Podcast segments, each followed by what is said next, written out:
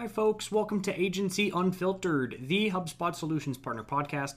I'm your host, Kevin Dunn, and Agency Unfiltered is a weekly web series and podcast that interviews the owners, founders, and executives of agencies and services providers from around the world about whatever it takes to grow and scale.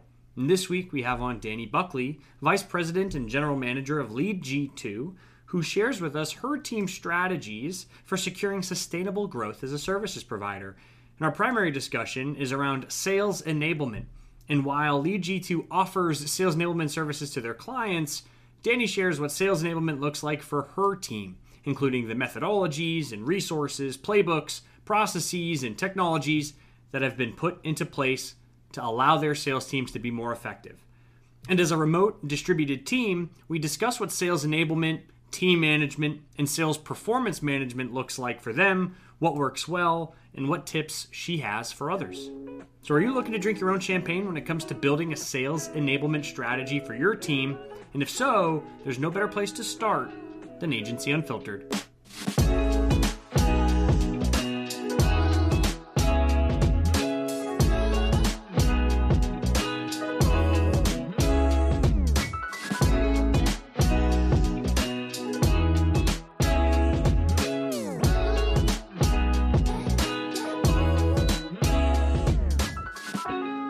Dani, welcome to Agency Unfiltered. How are we doing? Great. Thank you for having me. I'm excited to be here. You betcha. Um, I know, right as we were hitting record here, uh, comparing weather-wise, I think we're both doing all right today. East Coast yeah. to West Coast, spring has sprung. Yes, it is beautiful in the Bay Area. Finally, after a weird winter, so it's it's good. uh, how would how does the Bay Area classify a weird winter? How do you what makes a winter weird? It was very wet and we're like always in drought. So it was good but it was it rained a lot and um people aren't used to that here. Yeah. all right. Not ready for it. Yeah. Yeah, right. uh, yeah. can imagine it's fairly disruptive if you're not if you're not ready for it. I get it. Totally. Um so dave what we're here to talk about um for both uh, yourself and the team but also as a pull through for your clients uh but sales uh, enablement um, sales consultancy as a mean of driving improved sales velocity, sales acceleration. Uh, and so uh, excited to to pick your brain on all of that and, and more. Um, but I think it I'd be remiss to not start with the context of uh, who you are, who your team is, uh, what the team size is today, and I bet you can state kind of your your place in the market better than I can. You you probably have a, a better pitch, so I'll, I'll let you say it there, and we'll go uh, from there. How's that sound? Sure. Yeah, I think I got all those questions. So yeah, uh... yeah here's like 19 right out of the yeah, gate. Great. So okay, who are you? The team, team size, and your service offering. Yeah, yeah. So um, I'm Dani Buckley. So I'm the vice president and general man- general manager at Lead G2, and um, we have been doing what we do for about about 11 to 12 years. Um, so we've been in the business uh, a while and we are a HubSpot partner. We've been a HubSpot partner since the beginning. We're very early in their partnership program, the, start of it. Um, so we love HubSpot. Uh, and the our kind of history that speaks to the size of our company is our parent company is a 40 year old we're actually celebrating 40 years this year um, a 40 year old sales consulting firm and um, we are all about helping turn sales talent into sales performance that's what we do so our backbone is in sales and driving sales results and sales performance. And that really dictates who we are as like a marketing agency, which is what makes us different than a lot of other marketing agencies. Um, so yeah, and so our our the Lead G2 side of things, there's about 15 of us with some of those people shared across the company. We have another division called Up Your Culture where we focus on um, company engagement or uh, sorry, employee engagement, company culture. Yeah. So those are kind of our three divisions. Um, yeah, we try to cover all the bases. no, that's great. I love uh, taking sales talent and turning it into sales performance. See, I knew there was going to be a hook. Love that. Uh, and so, Diddy, how would you describe the engagements um, that Lead G2 enters with their clients uh, around this service offering? Is it fairly project based? Uh, is it retainer based? Is it fairly short form or long form? Like, what does the actual engagement scope and size look like for this type? yeah, yeah. So to be even more clear, so the turning talent into sales performance that's like our that's like our big overall mission, the center for sales strategy. Lead G2, we are all about driving inbound and outbound sales results, and we do that through lead generation, inbound marketing, and sales enablement. Um, so the in types of engagements we do to help drive um, that that those results are really yeah. um, we do a lot of retainer work so we do focus on long-term engagements. Most of our clients are uh, typically on retainer somewhere between 12 to 18 months. Um, we have some that are actually multi-year. Um, that's usually like renewals where they're like yeah we love you let's lock it in. Yep, um, and that's that. that's what we're always shooting for. Um, and but we do project work as well. It's definitely not our focus like some agencies are all about the project work and they do a great job of that. Uh, we prioritize long-term engagements because we really are relationship builders and we want the opportunity to be kind of evolving and growing with our clients as their needs evolve and grow and we're kind of really great at that. I mean our background is consulting right? It's not just taking a task doing it here's the project here's the execution like you know it's really about how do we have an ongoing relationship where we can continuously be serving you helping you reach new and different goals that align with kind of our expertise. So that is our our focus and why we do the long term engagements. And we also just think it's um, for us, it's the business model that works um, as well. yep, hundred uh, percent makes sense, and, and honestly uh, feels fairly. Uh, predictable, forecastable, right? Revenue wise, if, if you have these yeah. 12 to 18 month long engagements, I, I, get the benefits there. Sounds like projects come in. Obviously, they play a supplemental role, um, which makes sense. Now, you mentioned in some cases, the retainers or the engagements uh, uh, can be multi year uh, yeah. at the point of maybe renewal is usually where that happens. Any any tips or tricks? I'm sure many partners today would love yeah. to have more multi-year contracts. What's the what's the recommendation on how to do that? Yeah, I mean, so the well, that's great. That's a good question. I mean, the recommendation is we only propose that if we actually think it's like beneficial and needed, right? So we're not just trying to get like the long term contracts, just always. Sometimes sure. it makes sense to have a shorter term because it's not clear where this these folks are going to be in six months or nine months or a year. And so we really try to look at it really genuinely first and foremost, like what is best for the client. And I mean that. And so when we are looking at a multi year deal, sometimes the benefit is that it's really hard for them to get contracts signed. And so the person that we're talking to, we know they need this. We want this in place. We have a program that is going to take a lot of onboarding, a lot of tech setup. There's going to be a long um, startup. And so once we actually get rolling, we want to have time to get results and um, you know make this work. And so once they understand that, and they they usually do, they know that it's going to be hard for them to get another contract signed. And so there is actually mm. a benefit to multi-year. Um, you know, there we certainly will give, you know, uh, you know, sometimes better pricing, things like that for them to commit longer term. But it is always really looking at like, is this actually what's best for them? Um, and is this what's going to help them? And so it can be very disruptive sometimes to go through a contract renewal process for large corporations especially and so when we know that like let's just get let's just do this let's just keep this rolling and not have to go through that process and pause what we're doing and jump through all this this red tape it really can actually benefit them and and they're yeah. usually kind of excited to be able to do that hmm.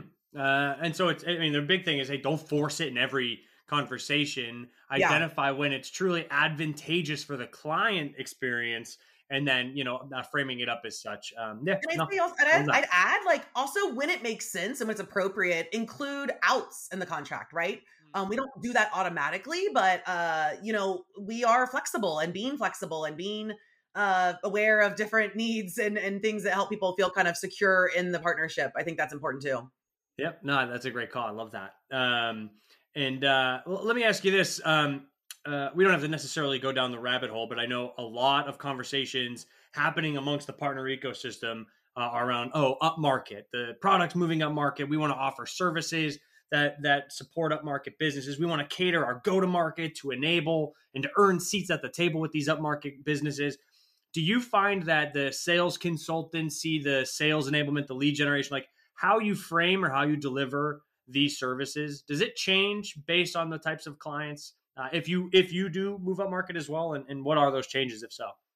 Yeah it does. I mean i think we you know obviously we have we have to have structuring some consistency or you can't be recreating the wheel right with every client. Um 100%, that's not yeah. ideal or or you know sustainable um but yeah i think the way that we do that is that we a lot of the services we offer are actually built and structured with flexibility so mm. we try not to like pre um, prescribe exactly what this is going to look like and how this is going to look, and that we allow within the contract, we allow within the strategy the flexibility that every quarter, every six months, whatever it might be, we we're within this framework, but it can be tweaked. Like you know, we might be completely focusing more on lead generation content, out you know, kind of outbound marketing paired with inbound marketing, ABM.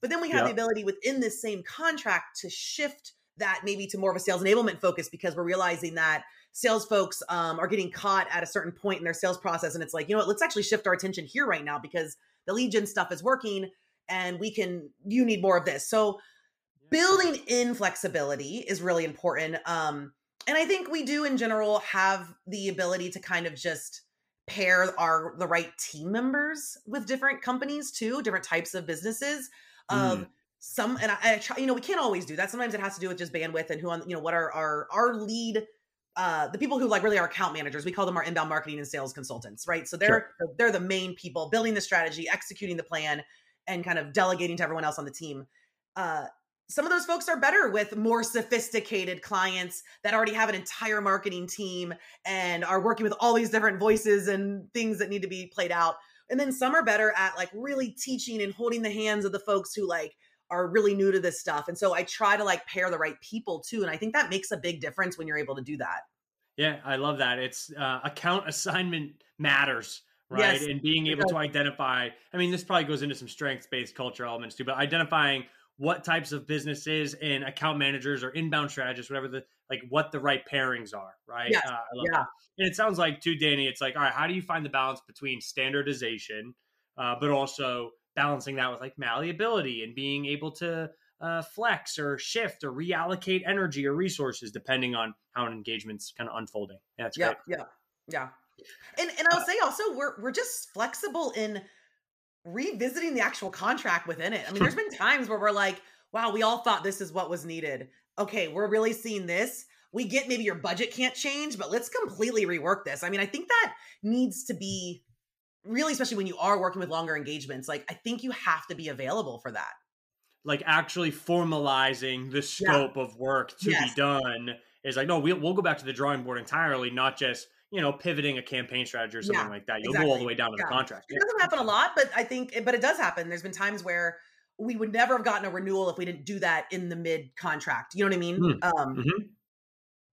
yeah 100% um, and I bet there's a nice framing of like customer centricity and like, hey, we're here to solve for your needs, not just try and execute a strategy yeah. that that we do rinse and repeat, whatever. So I'm sure there's some framing too that's highly beneficial around that. Totally, because the the biggest complaint we hear from prospects talking about other agencies they've worked with, you know, just all across marketing, advertising, whatever, yeah. is like we weren't happy and we just had to sit and write out this contract. And like that mm. sucks. you know, and um I don't we don't want people to ever feel that way. We want there yep. to be like we're working together. If this isn't working, this isn't what you thought, we're not there. Um yeah, we have to frame that. We have to also teach patience and all those important things about getting results, but like there sometimes it's like we just don't know until you know, until you're in it. Right. I mean, again, it's it's it's our hypothesis. This is what we we feel will be the best path forward. Yeah. But again, we don't want to just have force them to sit and ride that out if it's not yeah. working. You have to be able to reinvent it. Yeah. Uh, if needed. Yeah. Dani, let me ask you this. I know oftentimes the metaphor uh, that agencies and services providers use, but it's like, oh, the cobbler's children have no shoes. We help people with marketing. Our marketing is not so great. Uh, we build websites, but like our website needs work do you find that the cobbler's children at Lead G2 have shoes or not? And how does sales consultancy and sales enablement like where and how does that uh, manifest for your own sales efforts right? Yeah yeah. So i love that saying. I say it all the time. And you also said it previously in a conversation eat your own dog food which is just funny.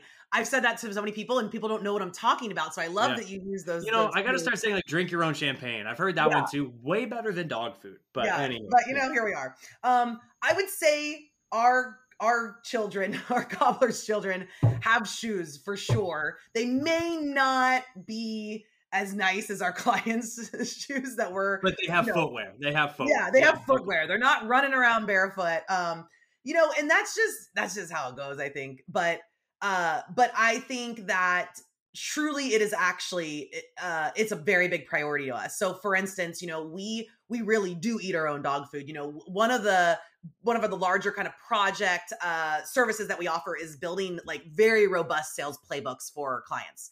Um, and this is everything from like objection talk tracks to very detailed sales plays with email templates and um, content and everything created for it to target persona research to uh, you know the list goes on. Like these these are the very big uh, playbooks that we build and we have one for ourselves and it took a lot of time. It took longer to build it for ourselves than we do for our clients right? That's how it goes but we have it we use it it makes a huge difference. We also use the sales enablement technology um, that we use with our clients and um, and we truly use it. We use our crm we make sure that um, we're we're automating you know sequences that we're using email templates that we're looking at the data.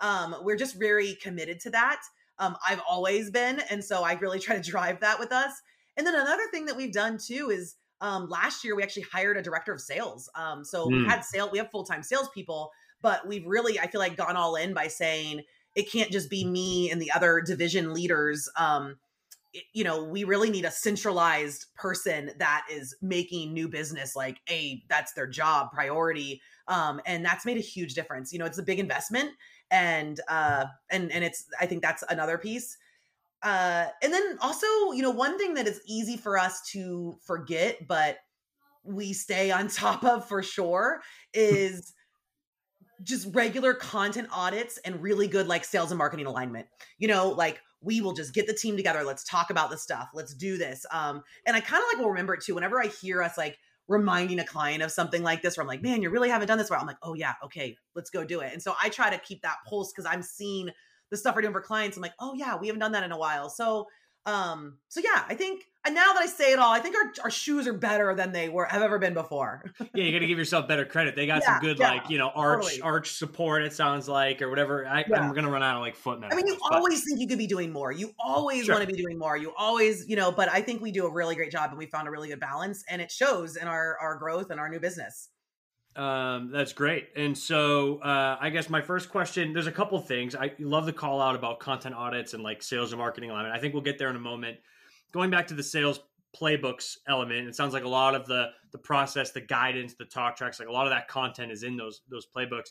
Um, you mentioned it took a long time. It's intensive to build. Who? How does ownership appear for that? Who who drives that initiative or who owns that collateral? For, for our internal one, not like for yeah, our clients. Yeah, yeah, for our internal one. exactly. One. Yeah, for the one for your own sales team. Yeah. yeah, yeah. So, um, when it was first built, uh, which was a few years ago, quite a few years ago, um, it was me, right? I drove it, um, yep. because I was kind of leading up the head of sales. I was like essentially the director of sales for Lead G2 in addition to other things before we hired a director of sales. Yes. Now it is our director of sales who owns it. Um, when I say own it though, that doesn't mean she's the one who is editing it.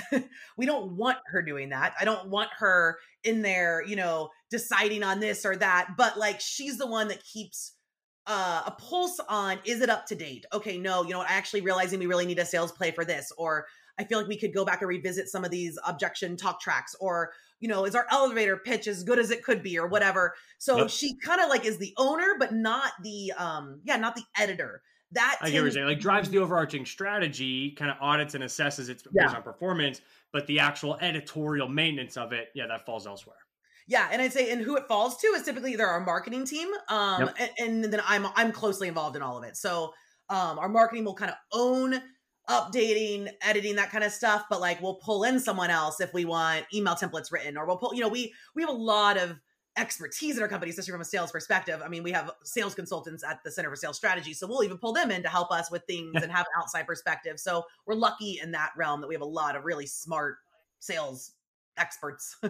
yeah, no, that's helpful. And I guess we were just talking about um, oh benchmarking how it's going finding opportunities to like improve or like shore up elements of the strategy and then we equip the marketers to help us create that content. How are the various assets being benchmarked performance wise? Uh, how do you know? Is there a way to quantify the scripts you have for objection handling as being impactful or, or you know working yeah. as as needed to? Right? Yeah, I'm gonna be really honest. Um, it's hard. It's not always. It's not very more art than science at times. You know. Yeah, you it is. You know, it. I yeah. wish I could say like yeah, we have the per, you know, like the truth is we just don't. We we we use HubSpot. We use HubSpot sales enablement tools. So we have some metrics and things that we can per- see how email templates perform and so forth. But yeah. our salespeople aren't always using an email template. Sometimes they're using that and they're just they're just um, plugging in that, or it's a conversation they're having on a phone call. So just there's so much that's not actually measurable. Um, so I would say the way we really, really measure is we sit down and talk to the salespeople. Like, how is mm. this going? Did you use this? Um, and we take their their feedback and we say, gosh, they're not finding this valuable at all. Like they're they're typically, I mean, they're to be pretty honest because they want as much things to work as possible. Like I never use that email template because I don't really like it, or I use this one all the time because I actually get replies. You know, yes, some of that is it's risky of like okay how accurate is it it's not as great as having the exact numbers but i think it cannot be overlooked the value of just having those ongoing conversations um, that's a huge way the yeah. other thing we do is when we have a win when we close a new piece of business we try to go and look at the story we say okay let's go see let's like we don't it's not like we're bringing on 20 new customers a day i wish right i don't know uh, so it, it, we have the time and it's a priority to say let's look at this path like how did we find this prospect? What content did we send them? What kind of questions came up? And, and it's not a lot of time. I mean, this could be a 30 minute conversation. Um, that yeah. really is, I think, one of the most valuable things that we do is just look at it in detail, not just trying to rely on the technology. That's part of it um, in the performance metrics, but let's really look at the story here and what can we learn from it. Yeah, I love the retrospective of like, all right, what are all the what, what's everything in which we can say influenced the the yeah. totality of the outcome there. Yeah. But also, I mean, to your point too, the other the earlier point on that was uh, don't discredit or discount like just the qualitative feedback from the sales reps. I'm like, what are they using and what do they say is more helpful or beneficial than X or Y? And, and so yeah. that's that's a helpful tip. Yeah. Uh, um, you mentioned that having these systems in place, having this content in place uh, it's it's impacted uh, growth, uh, especially for new biz. Um, how would you how to pull the thread on it more granularly? Like how so? Is it bigger deals? More, Is it closing more deals? Uh, or is that moving faster through the sales process? Like how would you how would you qualify that impact? Yeah, so I think I mean, hmm all all of the above all of the above yeah d yeah. all of the above yeah yeah fair. that's it that's my answer no i'm just kidding um yeah i mean it is all of the above i think it depends on what we're really sh- at this moment in time and, and with each individual salesperson what are we actually focusing on with them so with someone you know um it might be that like they're really struggling getting first appointments and so the main thing we're focusing on is are they able to turn their outbound prospecting their outreach into first quality appointments so like we we focus we try to focus on the metric that needs to be focused on if that makes sense um yeah so it's not or, just like broad it's like we're not looking yeah. at it just broadly yeah our sales uh, deals move faster more broadly it's no for each individual yes. rep where is the greatest opportunity for improvement? And that's where it plugs in. So it's down yeah. to the individual. Yeah it's more it really it is. Yeah i mean yeah. we certainly do look at it holistically but i would much more we are like individual focus we believe in that um focusing because each sales salesperson is different. And so looking yeah. at holistically isn't that helpful a lot of the time. It's like this person could be great. Once once they present a proposal man they're going to close so much. Other people might be like that's where they need the most support but man they can get those appointments and they are just a mon you know they can just the, they could kill the numbers in that way. So yeah, it's like focusing on that and what do they need to improve there? How can we coach them there? How can we support them? Um, you know, some people maybe don't need as much content and resources at a certain stage um, because they're just a great talker or they're great at this thing, whereas some others might really need it. So if we focus too much holistically, we might be missing opportunities that could support this individual. Yep. Um, and that's not always possible, obviously, with if, if people have giant sales forces, but you could group people together at least, right? Um, so for us, it works, and that's what we try to focus on. But definitely, sales velocity matters a lot to us. Um, sure. And I would say the biggest like conversion rates we care about is how many new appointments do we have each week? Like how many quality discovery calls? That's a huge metric for us. Like mm. we know that has to be happening. We have to have that funnel full. Like i don't care what else anyone else is doing. I don't care how many other sales types of calls or if you have the 10th follow up with this great prospect who hasn't closed yet. Like you we need every person to have x number of um quality new discovery calls. And then the other thing is like what is actually our close rate I don't really want us presenting proposals unless we feel pretty confident about it. Like, so we haven't had a, a, successful sales process if we're not like, yeah, we feel like they're pretty close to saying yes. Like, they already know pricing, they already have an idea of our services. We call it a no surprise proposal. That's what we focus on is like that when they're actually getting presented these numbers and this, you know, plan. Most of it is like, yeah, this is what I was expecting you to present. Yeah, we're just trying to cross the T's, dot the I's. Like, yeah. yeah, we're just, it's, yeah. And so it's, it's less about the quantity of proposals you're sending out. It's like, no, let's pull back on the quantity, but have a near 100% close rate because, to your point, the framing of no yeah. surprises. It's just we're there. They yeah. know what to expect and what it's going to be within. Yeah. Yep. Love that. And we're also really big on uh, don't hold on to prospects. Like if it's not going anywhere, like, you know, say goodbye, get it off. I mean, the truth is salesperson can only focus so much energy on so many like kind of like target accounts and so keeping yeah. that number, whatever that is, if that's 10, if that's 20 or 30 that you allow, like deciding that and saying this is how many they can have in their bandwidth really effectively and managing that as their manager. Um, that they don't just have this countless list of 100 accounts that they're kind of da da da. It just doesn't work that way. Uh, they're not going to be focused enough. Um, it makes total sense. You mentioned uh, uh, like coaching, right? Like performance management, helping each individual rep through uh, these, especially through the lens of some North, North Star metrics. I do. I'm interested. I'm going to pull that thread in a moment. Um, but I, I, don't like to plant too many seeds and not go back and, and harvest them or whatever. Yeah. Um, we talked about sales and marketing alignment, and I do want to revisit that as well. Uh, you mentioned that um, it's ongoing in some sort of cadence conversations between marketing folks and sales folks. How does that? How does that uh, happen at your organization? What do those conversations entail? What does the agenda look like? What's the intended outcomes? Tell me more about those alignment meetings. Yeah, so often it, it, depends. So there's kind of two routes that this looks. So the the most frequent route is the director of sales is getting gathering that information, is having these conversations in their one-on-ones with salespeople. They're asking this kind of stuff, they're noticing things. Um, our director of sales, Elisa, she's amazing. And so she's able to kind of like spot the needs or the you know different things that that warrant a conversation and so she does a great job of that of gathering that information and then being able to we have like our leadership team calls that include our director our marketing director you know our director of sales me um yep. some other folks and that's where we can like talk about that stuff um, or she'll just come to me and the the, the uh, our uh, marketing director and um, and we'll just say hey i'm noticing this thing you know and um, sometimes it might be even that she's like i need this i need that because like that happens and it's our job to say okay let's like let's figure out what are the priorities what what do we have the bandwidth for so we all do that together so that's a big route where she's kind of like the voice of our sales team the other route yeah. is like actually planning calls with salespeople where we brainstorm things. So I just recently did this where I actually led it and we went through and said, okay, where are you struggling in the sales process? What are some of like, I like to go through the buyer's journey of like, okay, at this stage, what are the questions you're hearing the most? What are the, um, yeah, problems that you're hearing them facing? Okay, at yep. this stage, why do you feel like people are getting stuck? Why do you think you're not progressing in the sales process? You know, like these kind of very direct questions and just listening, just letting them mm-hmm. talk and talk um, th- that call is not about problem solving. It's not about giving them answers. It's not about anything except for just letting them talk openly and candidly and us recording it and being able to like uh, hear and listen to them. And then we go back and we talk about it internally. Okay, what really stood out here? What do we think we should focus on? That kind of thing. Yep.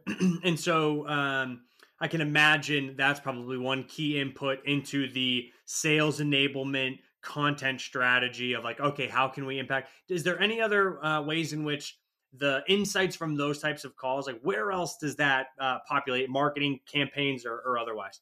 Yeah totally populates our blog for sure. Um mm, so like mm-hmm. we are we have a blog manager um and she because we we have three blogs across our three divisions and um we push out a lot of content.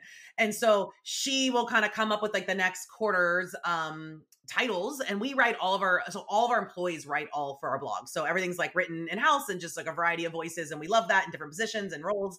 And so uh she comes up with titles based off of a lot of the times based off of those conversations that's like our our biggest source um along with like okay we have campaigns or we know we're focusing on this for a strategy right it's all implemented but that's a big piece um and then that also can drive campaign ideas as well so Yep. That's the all of the above. Uh, yeah, yeah, yeah, But it's like, yeah, if this is a question that comes up most frequently in sales calls, then yeah, why isn't a blog directly titled that question and let's exactly. answer it within the content? Yep. And I'll tell you, I also use that information to like write interesting posts on my own LinkedIn. And I'm like, Yeah, well, I sure. get inspired with this. I'm like, oh yeah, that's a good question. Then I'll go like create a little video or do stuff. So I know there's other people on the team who do that kind of thing, just like our own thought leadership content too. We use that. Like our salespeople are just such a good source for the pulse of what's being talked about, you know?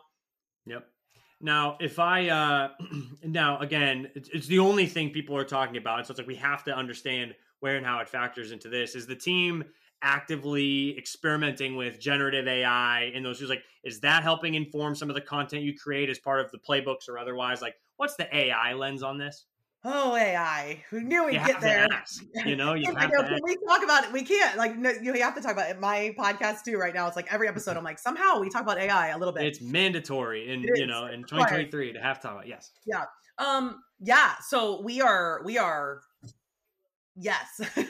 um, we are, we actually created a task force, or um, I think in January, uh, which is has like multiple people from different departments and roles on our at our company that are not on the leadership team. Um, that uh, are just tasked with like researching and generating what are the problems we can potentially solve. How can we potentially use AI effectively, both for our own needs internally, but also like to help our clients better and and be more effective in our service delivery. Um, so we've been all in on like just researching, uh, you know, brainstorming all of that, um, Mhm. and we've come up with some really great things, and we've already started rolling some stuff out. Uh, things that we we're already doing trainings and giving recommendations to a lot of our clients because they want to know how can this help me with my sales process? How can this help me with my marketing content? Um, Yeah. Our big stance is this: AI is here. It's not about like, am I going to use it? It's how do we use it most effectively, right? How do we not get Yep. caught up in all the hoopla and use it in ways that aren't actually that effective, um, or or actually detrimental? Um, and so we're all in on on it, and but also like moving quickly, but also methodically about how we use it. So we are using it for some content creation. We definitely use it for Mhm. um, outline creation. We use it for a variety of copywriting, different things. Um, our big, like our big rule of thumb is everything coming out of AI requires an editor. Um, so people who think like they can take something from AI, and we have clients who try, they're like, well, we got this blog from AI, we're just Yeah. gonna post this. Still And needs that human level of oversight. Yeah, you Yeah. need to have like a skilled person still. You know, that is this accurate? Is this flow? Does this make sense? Are there keyword? You know, whatever it might be. Um, Yeah. So we really stand by that. That like you need the human, um, but it can save time, and so we're excited about that. We're doing more of that with our clients. Um, on the sales side, like there's some really simple stuff we're we're doing and, and teaching our clients to use, which is like yeah, how to create sales email templates, how to come up with valid business reasons, um, how to come up with like data points that you can share with a prospect. Um, you know, there's all kinds of like these little things that take maybe normally 30 minutes that you can do in a couple minutes, you know, so that kind of stuff. Uh, those efficiency gains continue to stack, Yes. right? Minute here, minutes there, half hours here, half hours there. It stacks. Yep. And so we're looking to also develop some of our own, like a little bit more proprietary ways of using AI and having that. So like we're researching that, more to come. But yeah, we're we're excited. We think there's a lot to do, and um, yeah, That's you great. know, we're on board. Uh, yeah, it's yeah, and it's. uh, I think I'm in a line. I, I, buy into your stance. It's here.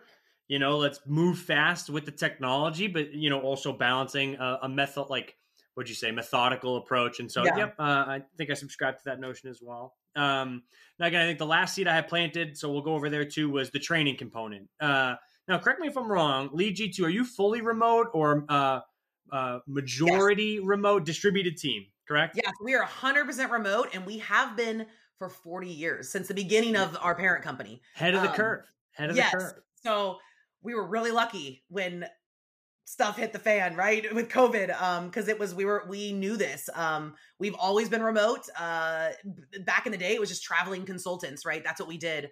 Um, and so Yep. yeah, and right now our team is completely distributed across the country. I mean, I hired people during COVID throughout that I've never met until recently. Um, we're very comfortable with it. Yeah, we have a long, a long culture and yeah, it's our thing. And we love it. So then you're the exact right person uh, to be talking to about it or to be asking these questions to. Uh, what does effective sales management look like or like sales performance management look like as a remote slash distributed team? What, you know, any tips for partners that are Yeah. newer maybe to the transition and, and trying to still effectively manage their sales reps, sales team? Yes, first and foremost, um, it starts with your culture and it starts with trust, right? Yeah. So if you are worried that you can't trust someone to do their job without you micromanaging every second of their day remotely, you either need to figure out why, right? Like, is it you that has an issue, or is this not right the right person? Because th- there's clearly something wrong if you can't trust people to do their jobs. You're not hiring them correctly. The culture's not correct. Um, so that really matters. Like, trust is the foundation. It is not going to work without it. Um, yep. So that comes first and foremost. We we really focus on that. For us, we also really like drive home our core values and we measure on them. We talk about them. And so for ours, it's quality, integrity, and responsiveness. And I know a lot of people have core values and then it's just like a thing on paper on the website, but um, it's yep. how we hire people, it's how we evaluate, it's what we talk about. Um, and so for us, it's like we manage based off of that. We manage based off of are those things being met? Um, are we seeing that day in and day out? From a real specific like sales standpoint, um, yeah, we we set we be really clear about expectations, but also like let people do what they do best, right? We hire skilled salespeople, and, and even if they're greener, we they're still they're talented. We hire talented salespeople. We're really big on talent being the first thing that you're looking at um, and we have we have methodologies for how we do that. That's like part of what we do is is measuring talent um, but you know it's and we call it talent focused management. We also manage people based off their talents not where we think their shortcomings are but like oh if this is where they really shine how can we help that boost up the other areas of what they do? Mm. um, so that's a big focus of like our coaching. Um, other specifics i think are just helpful to know like we don't have too many meetings. We don't have like you know every day you have to meet at 8:30 with your boss like we don't we are not into like micromanaging. We are not into yep. excessive meetings. Um we trust people and we set we we use very specific and a small amount of metrics to measure success. And if things aren't happening if salesperson is not hitting their numbers uh, you know weeks after week we coach them. We don't say why aren't you hitting your numbers? You know yep. we help them. It's a consultative coaching um, environment where we're working together to problem solve and to motivate and to um, to learn and grow. Um, yeah, yeah. You know, it's interesting because uh, I, you know, depending on maybe who you would ask, maybe this isn't whether there is a right or wrong, but others would say, "Oh, I mean." you know the antiquated approach if they're you know if they're fully remote then yeah you need to check in more frequently you do need the daily say oh you do have to micromanage ooh you do have to have a wide range of metrics and numbers all of which they need to be surpassing. Uh, and it's it, oh, we need more meeting synchronous time. And actually, the the the to your recommendation, it's to go in the complete other direction, right? You have yeah. to really trust the has to start at the culture. Have to give them the accountability and autonomy.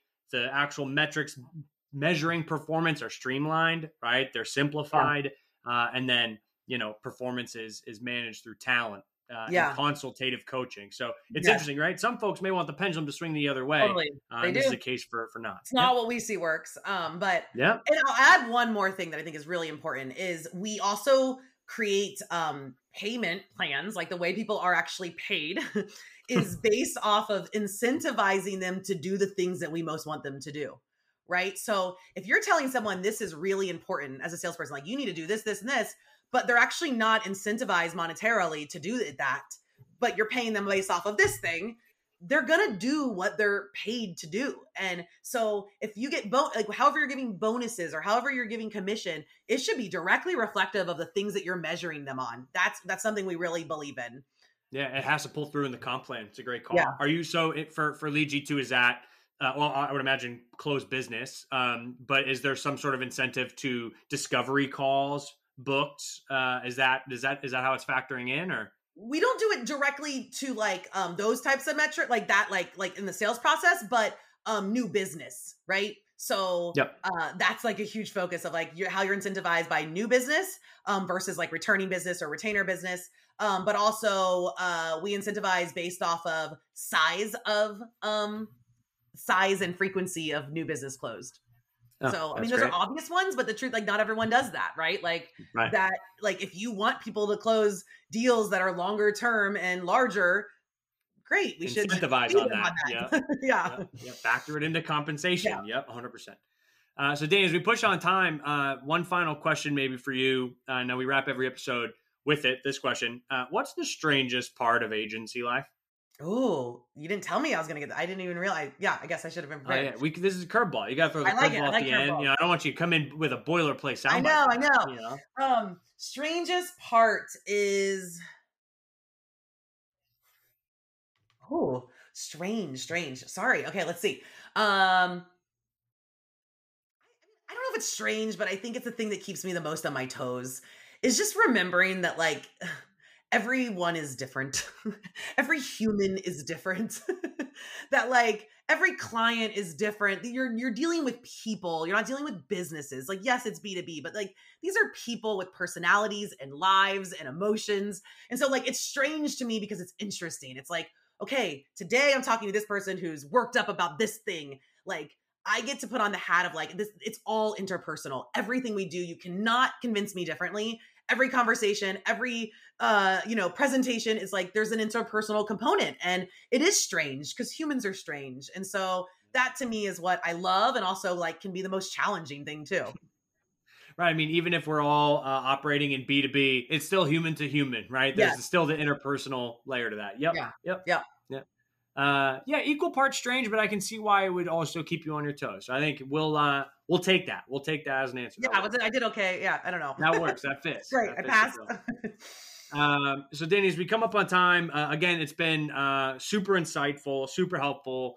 Again, uh, it sounds like there's an immense amount of experience from yourself, but the team as it relates to sales consultancy, sales enablement as a service. Um, but again, an opportunity to learn how you've, uh, and we'll use the right metaphor, drank your own champagne on that front uh, within that Yeah. subject matter expertise. So, uh, super helpful. I know many others are trying to accelerate, you know, their their sales engines. Uh, and so, anyways, uh, appreciate you coming on the podcast. yeah, thank you for having me. This was fun.